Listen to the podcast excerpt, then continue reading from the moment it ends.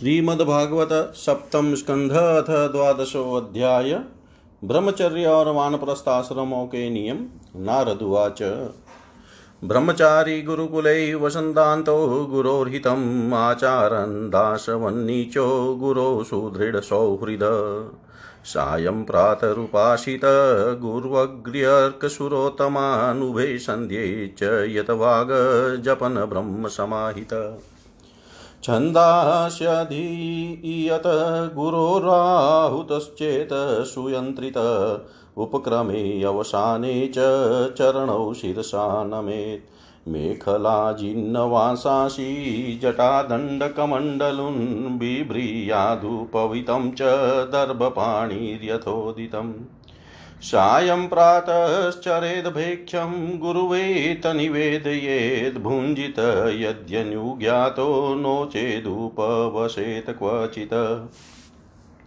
सुशीलोमितभृभुग दक्ष श्रद्धानो जितेन्द्रिय यावदर्थं व्यवहरेत स्त्रीषु स्त्रीनिजे तेषु च वर्जयेत प्रमदागाथां गृहस्थो बृहद्व्रत इन्द्रियाणि प्रमाथीनि हरन्त्यपि यतेर्मन केशप्रसाधनोन्मर्दस्नपन्नाभ्यञ्जनादिकं गुरुस्त्रीभिः युवतीभिः कारयेनात्मनो युवा।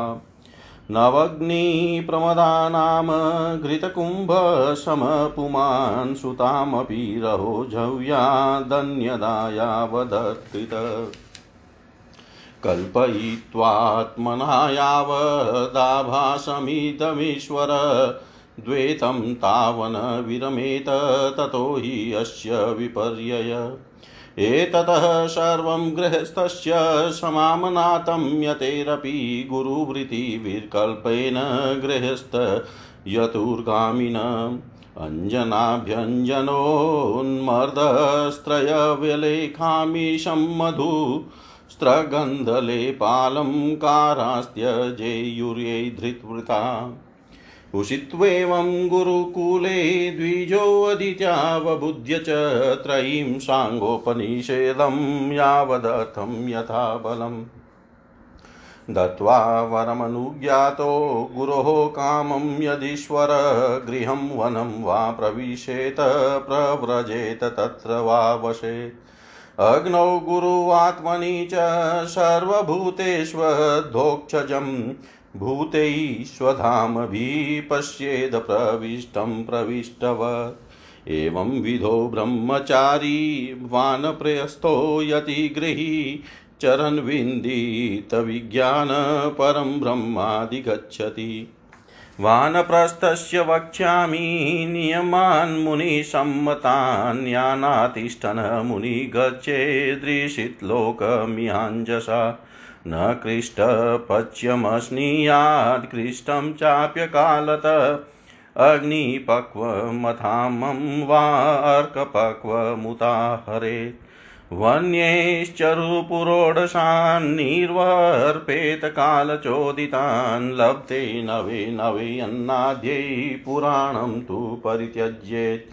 अग्न्यर्थमेव शरणामुटजं वा दृकन्दरां श्रयेत हिमवायाग्निवशाकातपशात् स्वयम् केशरो मनःखश्मश्रुमलानि जटिलो ददत्कमण्डलवजिने दण्डवल्कल्लानि लाग्निपरिच्छदान् चरेदवने द्वादशाब्दान् नष्टो वा चतुरो मुनि द्वावेकं वा यथा बुद्धिन् विपद्येत कृच्छ्रित यदा कल्पः स्वक्रियायां व्याधिबीजर्यातवा अन्वीक्षिक्यां वा विद्यायां कुर्यादसन्नादिकम्।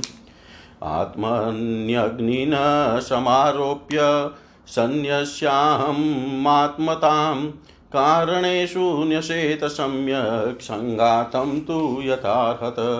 खेखानि वायौ निःश्वासांस्तैजस्य युष्यमाणमात्मवान् अपश्वसृकश्लेष्मपुयानि क्षितोषे संयतोद्भवम् वाचमग्नौ सवक्तव्यमिन्द्रैः शिल्पं करावपि पदानि गत्वा वयसि रत्योपस्थं प्रजापतो मृत्यौ पायुं विसर्गं च यथास्थानं विनिर्दिशे दीक्षु स्रोतं सनादेन स्पर्शमध्यात्मनि त्वचम् रूपाणि चक्षुषा राजन् ज्योतिष्यभिनिवेशयेतप्सु प्रचेतसा जीव्यां घ्रेयै घ्राणं खितो न्यसेत् मनो मनोरथैश्चन्द्रैः बुद्धिं बौद्ध्यै कवि कवौ परैः कर्माण्याध्यात्मना रुद्रैः यदहं मता क्रिया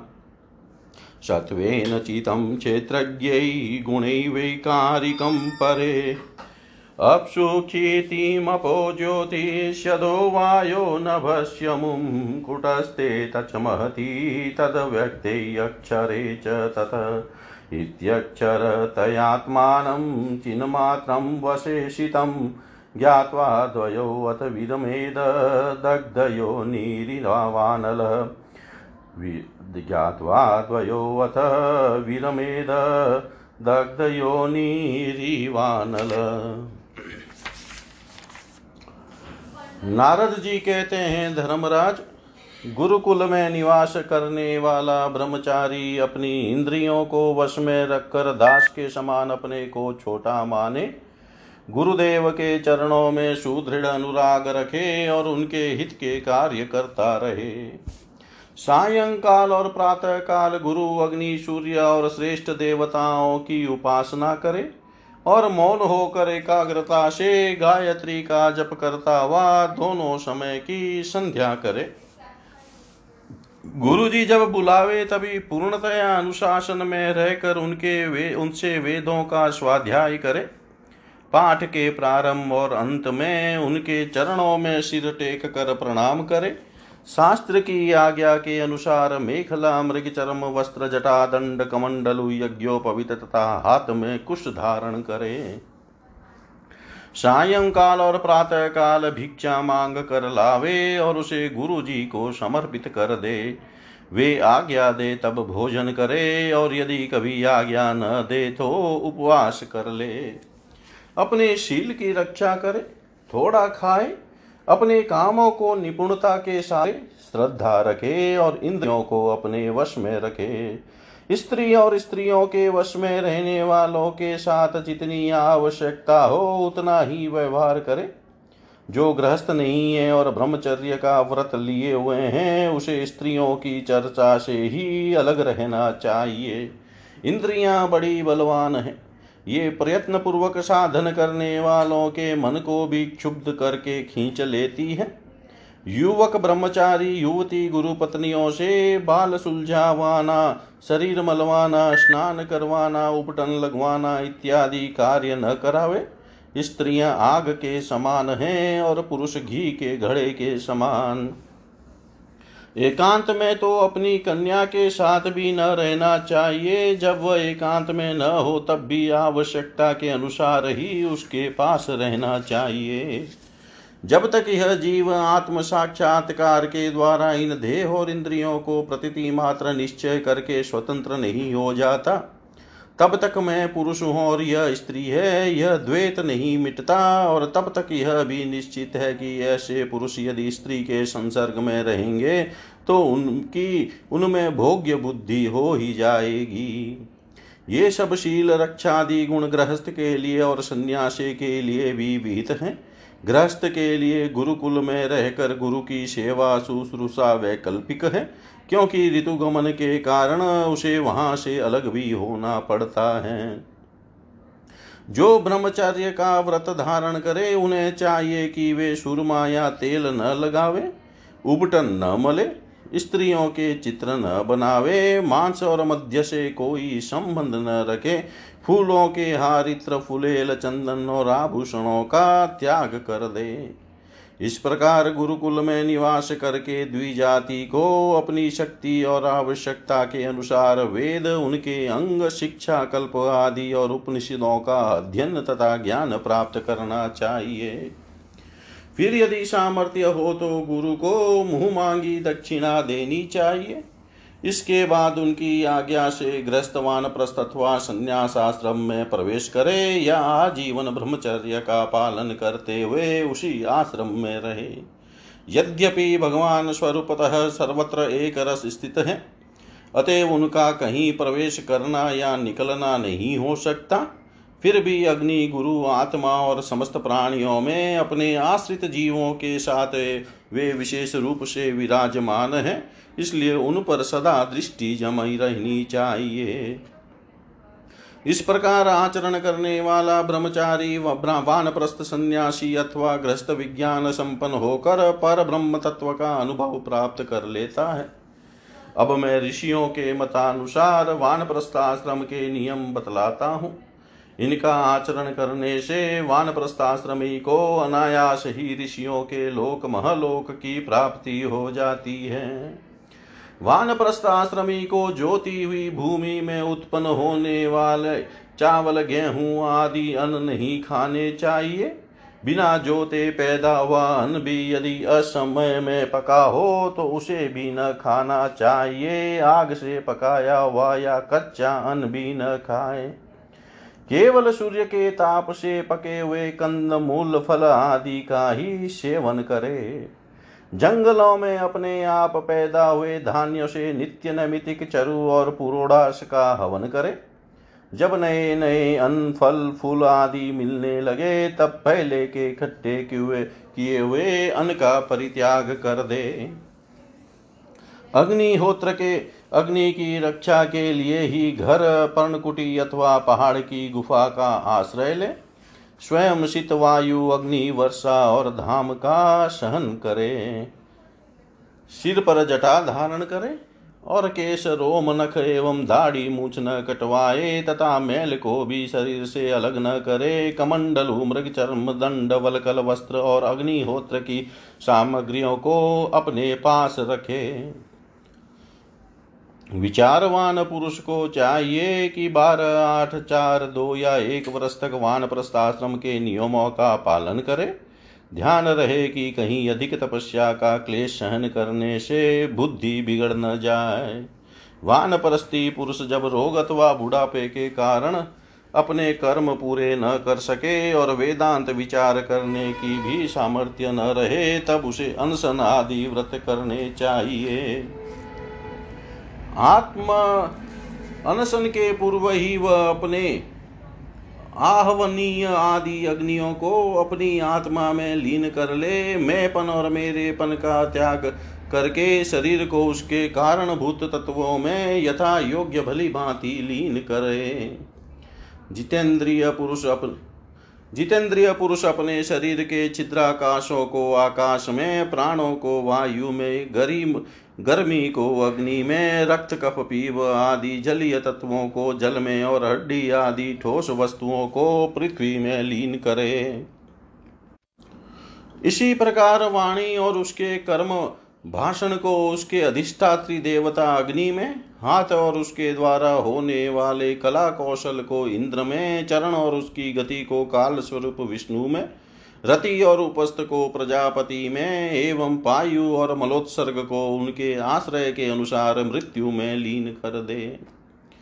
श्रोत्र और उसके द्वारा सुने जाने वाले शब्द को दिशाओं में, स्पर्श और त्वचा को वायु में, नेत्र सहित रूप को ज्योति में, मधुर आदि रस के सहित रसनेन्द्रिय को जल में और युधिष्ठिर इंद्रिय एवं उसके द्वार, द्वारा सूंघे जाने वाले गंध को पृथ्वी में लीन कर दे।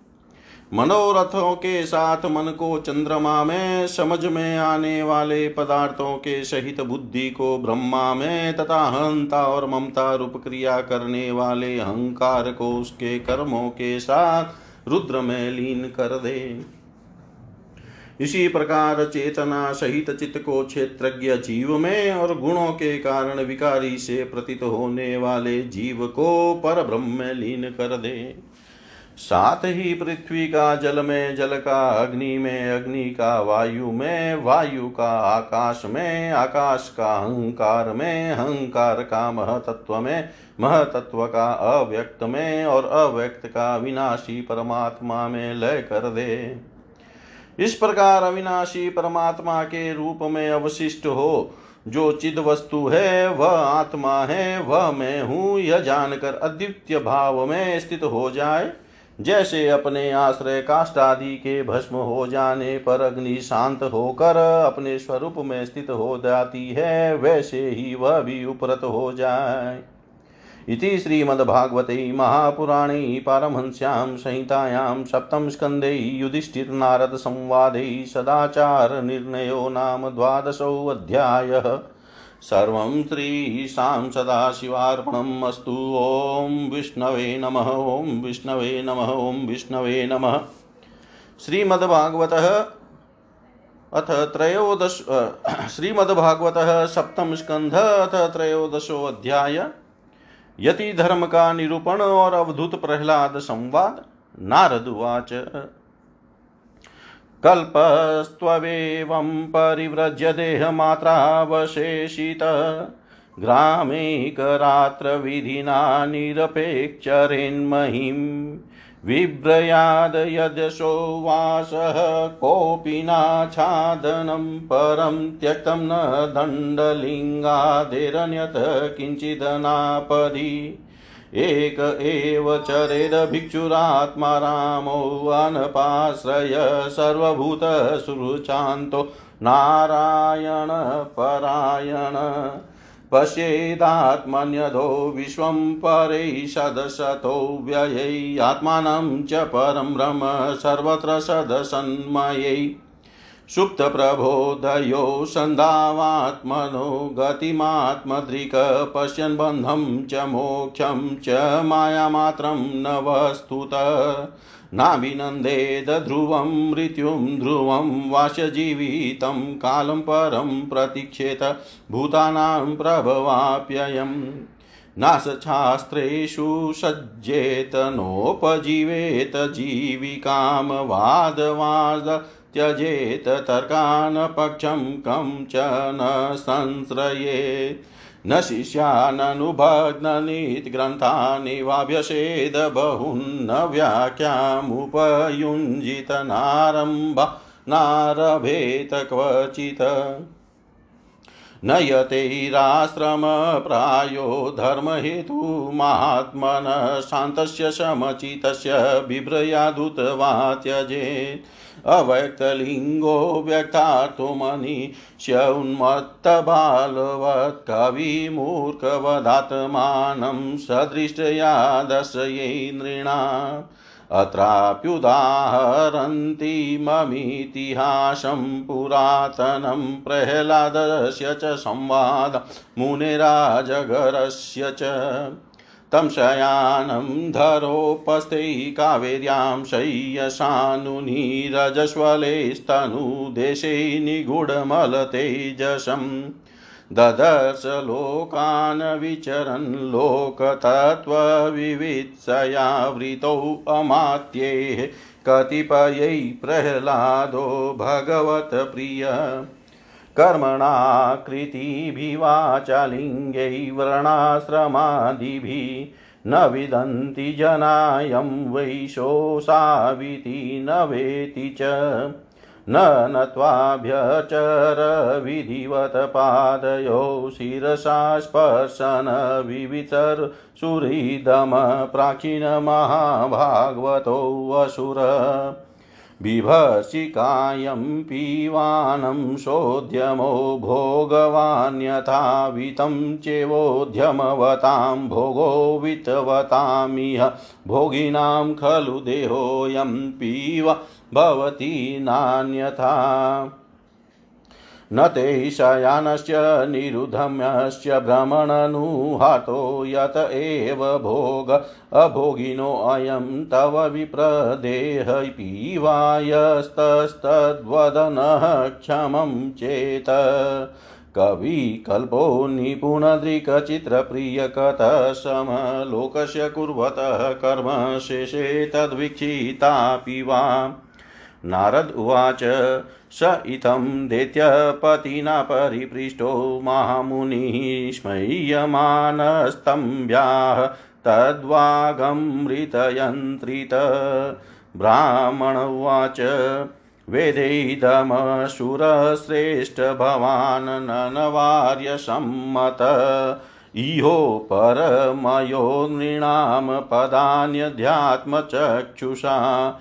यश नारायणो देवो भगवान्, हृदगत सदा। भक्त्या केवलया ज्ञानं धुनोति ध्वान्तमर्कवत् अथापि भ्रूमणि प्रसन्नास्तौ राजन्यथा श्रुतं सम्भावनीयो हि भवानात्मन शुद्धिमिच्छताम् तृष्णया भववाहिन्या योगै कामेरपुरया कर्माणि कार्यमाणोऽहं नानायोनिषु योजित यदृच्छया लोकमिमं प्रापितकर्मभिभ्रमन् स्वर्गापवर्गयो द्वारं तिरचां पुनरस्य च अत्रापि दम्पतीनां च सुखायान्यापनुतये कर्माणि कुर्वतां दृष्ट्वा निवृत्तोऽस्मि विपर्ययम्।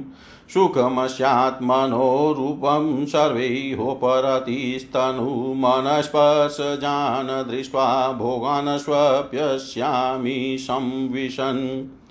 इत्येतदात्मनः सवार्थं सन्तं विस्मृत्य वै पुमान् विचित्रामसति द्वैते घोरमाप्नोति संसृतम्।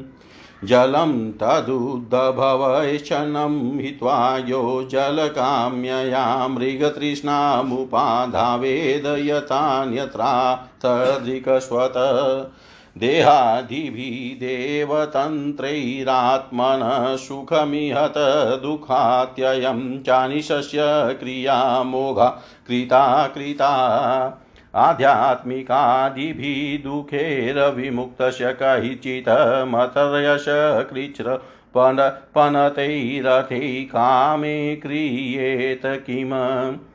पश्यामि धनिनां क्लेशं लुब्धानां जितात्मना भयादलब्धनिद्राणां सर्वतोऽभिभिशाङ्किनाम् राजतश्च ओरतः शत्रो स्वजनात् पशुपक्षित अर्थिभ्यः कालतः स्वसमा स्वानित्यं प्राणात् वदभयम्।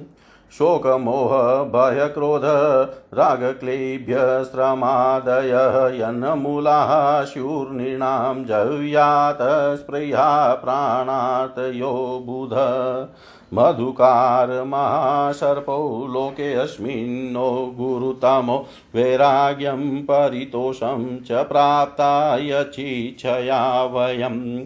विरागः सर्वकामेभ्य शिक्षितो मे मधुव्रतात् कृत्राप्तं मधुवदवितम् अथवाप्ययन्तो हरेत्पतिम् अनीह परितुष्टात्मा यदृच्छोपनतादहं नो चेच्छये भव्यहानिमाहिरिव सत्त्ववान् क्वचिदल्पं क्वचिद् भूरि भुञ्जे अनं स्वादवस्वादु वा क्वचिद् भूरि गुणोपेतं गुणहीनमुत क्वचित् त्रदयोपाहृतं क्वापि कदाचिन्मानवर्जितां भुञ्जेत् भुक्त्वात् कस्मिंश्चिदतीवानक्तं यदृच्छया। क्षोमं दुकुलमजिनं चिरं वल्कलमेव वा वशेन्यदपि सम्प्राप्तं दिष्टभुकतुष्टधीरहम् क्वचिच्छयै धरोपस्थे तृणपर्णाश्म भस्मसु क्वचिदप्रासादपर्यङ्के कशिपो वा परेच्छया। क्वचित् स्नातोऽनुलिप्ताङ्गः सुवासास्त्रवयलङ्कृत रथै भाष्वैश्चरे क्वापि दिग्वासाग्रहवद विभो। नाहं निन्दे न च स्तोमि स्वभावविषमं जन। एतेषां श्रेय आशाशयुत काम्यं महात्मनि। विकल्पं जुयाचितो तां मनस्यथ विभ्रमे मनोवैकारिके हुत्वा तन्मायां जुहोत्यनु।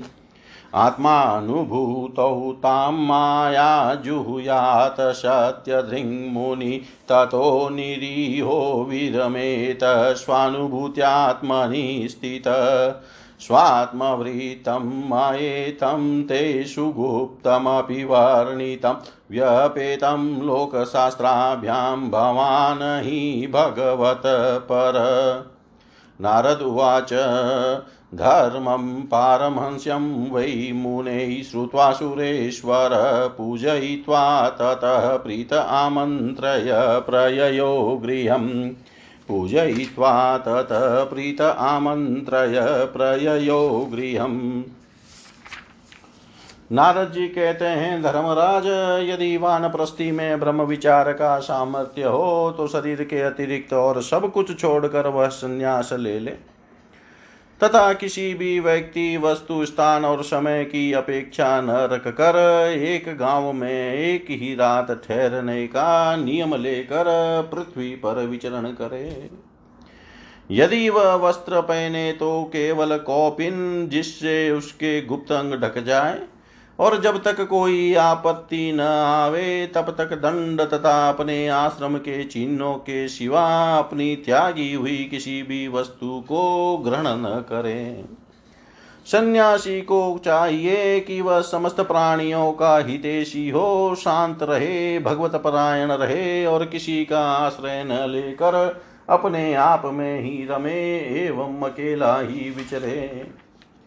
इस संपूर्ण विश्व को कार्य और कारण से अतीत परमात्मा में अध्यस्त जाने और कार्य कारण स्वरूप इस जगत में ब्रह्म स्वरूप अपने आत्मा को परिपूर्ण देखे।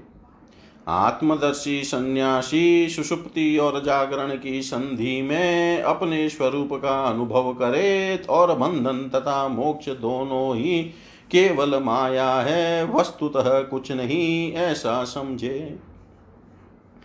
न तो शरीर की अवश्य होने वाली मृत्यु का अभिनंदन करे और न अनिश्चित जीवन का, केवल समस्त प्राणियों की उत्पत्ति और नाश के कारण काल की प्रतीक्षा करता रहे। असत्य अनात्म वस्तु का प्रतिपादन करने वाले शास्त्रों से प्रीति न करे, अपने जीवन निर्वाह के लिए कोई जीविका न करे केवल वाद विवाद के लिए कोई तर्क न करे और संसार में किसी का पक्ष न ले। शिष्य मंडली न जुटावे बहुत से ग्रंथों का अभ्यास न करे व्याख्यान न दे और बड़े बड़े कामों का आ, का आरंभ न करे। शांत समदर्शी एवं महात्मा सन्यासी के लिए किसी आश्रम का बंधन धर्म का कारण नहीं है। वह अपने आश्रम के चिन्हों को धारण करे, चाहे छोड़ दे। उसके पास कोई आश्रम का चिन्ह न हो, परंतु वह आत्मानुसंधान में मग्न हो। हो तो अत्यंत विचारशील, परंतु जान पड़े पागल और बालक की तरह। वह अत्यंत प्रतिभाशील होने पर भी साधारण मनुष्यों की दृष्टि से ऐसा जान पड़े, मानो कोई गूँगा है। युधिष्ठिर, इस विषय में महात्मा लोग एक प्राचीन इतिहास का वर्णन करते हैं। वह है दत्तात्रेय मुनि और भक्तराज प्रहलाद का संवाद। एक बार भगवान के पास प्रेमी प्रहलाद जी कुछ मंत्रियों के साथ लोगों के हृदय की बात जानने की इच्छा से लोकों में विचरण कर रहे थे। उन्होंने देखा कि शय्य पर्वत की तलहटी में कावेरी नदी के तट पर, पृथ्वी पर एक ही एक मुनि पड़े हुए हैं। उनके शरीर की निर्मल ज्योति अंगों की धूली दूषित होने के कारण ढकी हुई थी। उनके कर्म, आकार, वाणी और वर्ण आश्रम आदि के चिन्हों से लोग यह नहीं समझ सकते थे कि वे कोई सिद्ध पुरुष है या नहीं।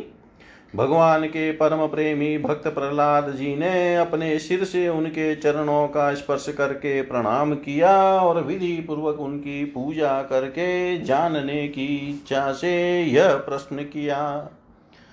भगवान, आपका शरीर उद्योगी और भोगी पुरुषों के समान हृष्ट पुष्ट है। संसार का यह नियम है कि उद्योग करने वाले को धन वालों को धन मिलता है, धन वालों को ही भोग प्राप्त होता है और भोगियों का ही शरीर हृष्ट पुष्ट होता है। और कोई दूसरा कारण तो हो नहीं सकता। भगवान आप कोई उद्योग तो करते नहीं, यो ही पड़े रहते हैं, इसलिए आपके पास धन है नहीं। फिर आपको भोग कहाँ से प्राप्त होंगे? ब्राह्मण देवता बिना भोग के ही आपका यह शरीर इतना हृष्ट पुष्ट कैसे है? यदि आप हमारे सुनने योग्य हो तो अवश्य बतलाइए, आप विद्वान, समर्थ और चतुर हैं। आपकी बातें बड़ी अद्भुत और प्रिय होती है। ऐसी अवस्था में आप सारे संसार को कर्म करते हुए देख कर भी समभाव से पड़े हुए हैं। इसका क्या कारण है? नारद जी ने, नारद जी कहते हैं, धर्मराज जब प्रहलाद जी ने महामुनि दत्तात्रेय जी से इस प्रकार प्रश्न किया, तब वे उनकी अमृतमयी वाणी के वशीभूत हो मुस्कुराते हुए बोले। दत्तात्रेय जी ने कहा, दैत्यराज, सभी श्रेष्ठ पुरुष तुम्हारा सम्मान करते हैं। मनुष्यों को कर्मों की प्रवृत्ति और उनकी निवृत्ति का क्या फल मिलता है? यह बात तुम अपनी ज्ञान दृष्टि से जानते ही हो। तुम्हारी अनन्य भक्ति के कारण देवादि देव भगवान नारायण सदा तुम्हारे हृदय में विराजमान रहते हैं और जैसे सूर्य अंधकार को नष्ट कर देते हैं, वैसे ही वे तुम्हारी अज्ञान को नष्ट करते रहते हैं। तो भी प्रहलाद, मैंने जैसा कुछ जाना है, उसके अनुसार मैं तुम्हारे प्रश्नों का उत्तर देता हूँ। क्योंकि आत्मशुद्धि के अभिलाषियों को तुम्हारे समान अवश्य करना चाहिए। प्रहलाद जी, तृष्णा एक ऐसी वस्तु है, जो इच्छा अनुसार भोगों के प्राप्त होने पर भी पूरी नहीं होती। उसी के कारण जन्म मृत्यु के चक्कर में भटकना पड़ता है। तृष्णा ने मुझसे न जाने कितने कर्म करवाए और उनके कारण न जाने कितनी योनियों में मुझे डाला।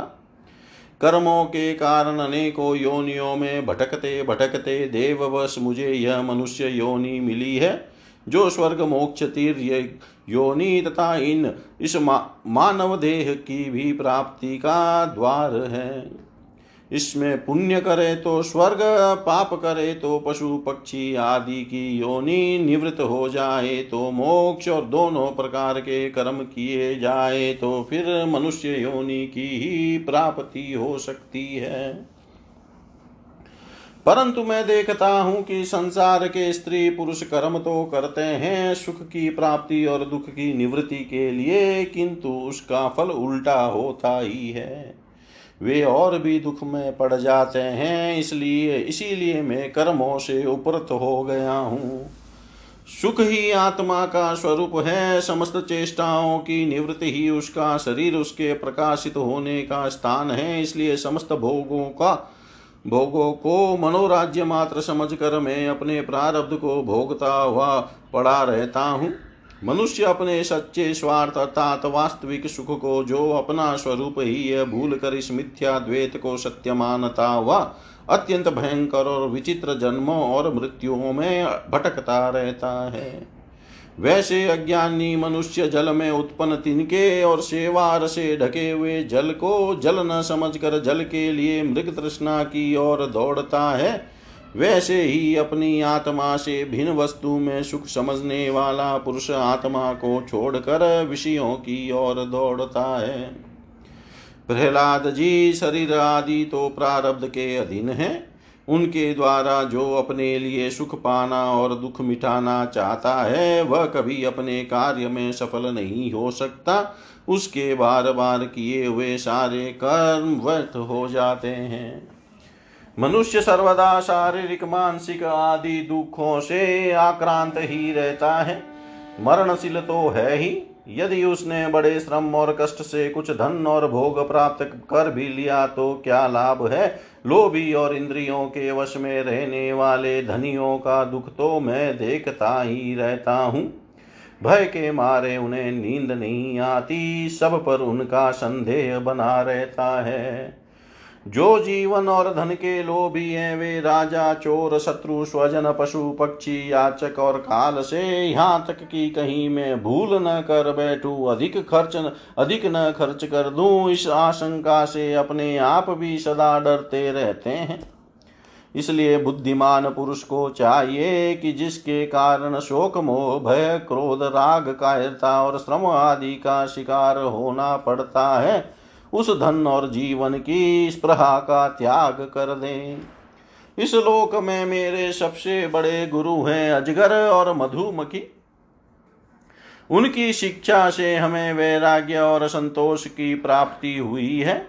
मधुमक्खी जैसे मधु इकट्ठा करती है, वैसे ही लोग बड़े कष्ट से धन संचय करते हैं।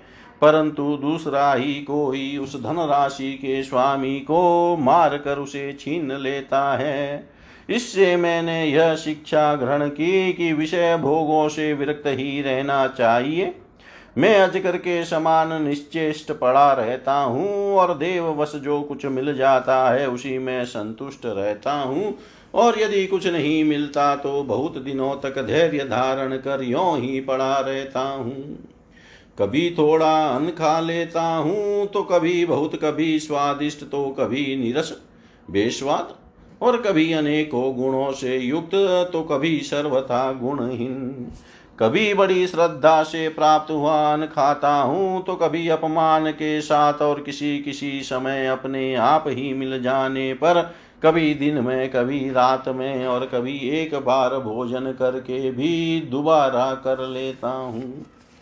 मैं अपने प्रारब्ध के भोग में ही संतुष्ट रहता हूँ। इसलिए मुझे रेशमी या सूती मृग चरम या चीरवलकल या और कुछ जैसा भी वस्त्र मिल जाता है, वैसा ही पहन लेता हूँ। कभी मैं पृथ्वी घास, पत्ते, पत्थर या राख के ढेर पर ही पड़ा रहता हूँ। तो कभी दूसरों की इच्छा से महलों में पलंग और गद्दों पर सो लेता हूँ। दैत्यराज कभी नहा धोकर शरीर में चंदन लगाकर सुंदर वस्त्र फूलों के हार और गहने पहन रथ हाथी और घोड़े पर चढ़कर चलता हूँ। तो कभी पिशाच के समान बिल्कुल नंग धड़ंग विचरता हूँ। मनुष्यों के स्वभाव भिन्न भिन्न होते ही हैं। अतः न तो मैं किसी की निंदा करता हूँ और न स्तुति ही। मैं केवल इनका परम कल्याण और परमात्मा से एकता चाहता हूँ। सत्य का अनुसंधान करने वाले मनुष्य को चाहिए कि जो नाना प्रकार के पदार्थ और उनके भेद विभेद मालूम पड़ रहे हैं, उनको चितवृत्ति में हवन कर दे। चितवृत्ति को इन पदार्थों के संबंध में विविध ब्रह्म उत्पन्न करने वाले मन में, मन को सात्विक अहंकार में और सात्विक अहंकार को महतत्व के द्वारा माया में हवन कर दे। इस प्रकार ये सब भेद विभेद और उनका कारण माया ही है। ऐसा निश्चय करके फिर उस माया को आत्मानुभूति में स्वाहा कर दे। इस प्रकार आत्म साक्षात्कार के द्वारा आत्म स्वरूप में स्थित होकर निष्क्रिय एवं उपरत हो जाए। प्रहलाद जी, मेरी यह आत्मा, आत्मकथा अत्यंत गुप्त एवं लोक और शास्त्र से परे की वस्तु है। तुम भगवान के अत्यंत प्रेमी हो, इसलिए मैंने तुम्हारे प्रति इसका वर्णन किया है। नारद जी कहते हैं, महाराज प्रहलाद जी ने दत्तात्रेय मुनि से परमहंसों के इस धर्म का श्रवण करके उनकी पूजा की और फिर उनसे विदा लेकर बड़ी प्रसन्नता से अपनी राजधानी के लिए प्रस्थान किए। इति श्रीमद्भागवते महापुराणे पारमंस्यां संहितायां सप्तं स्कन्धे युधिष्ठिरनारदसंवादे यतिधर्मे त्रयोदशोऽध्याय सर्वं श्रीशां सदाशिवार्पणम् अस्तु। ॐ विष्णवे नमः, ॐ विष्णवे नमः, ॐ विष्णवे नमः।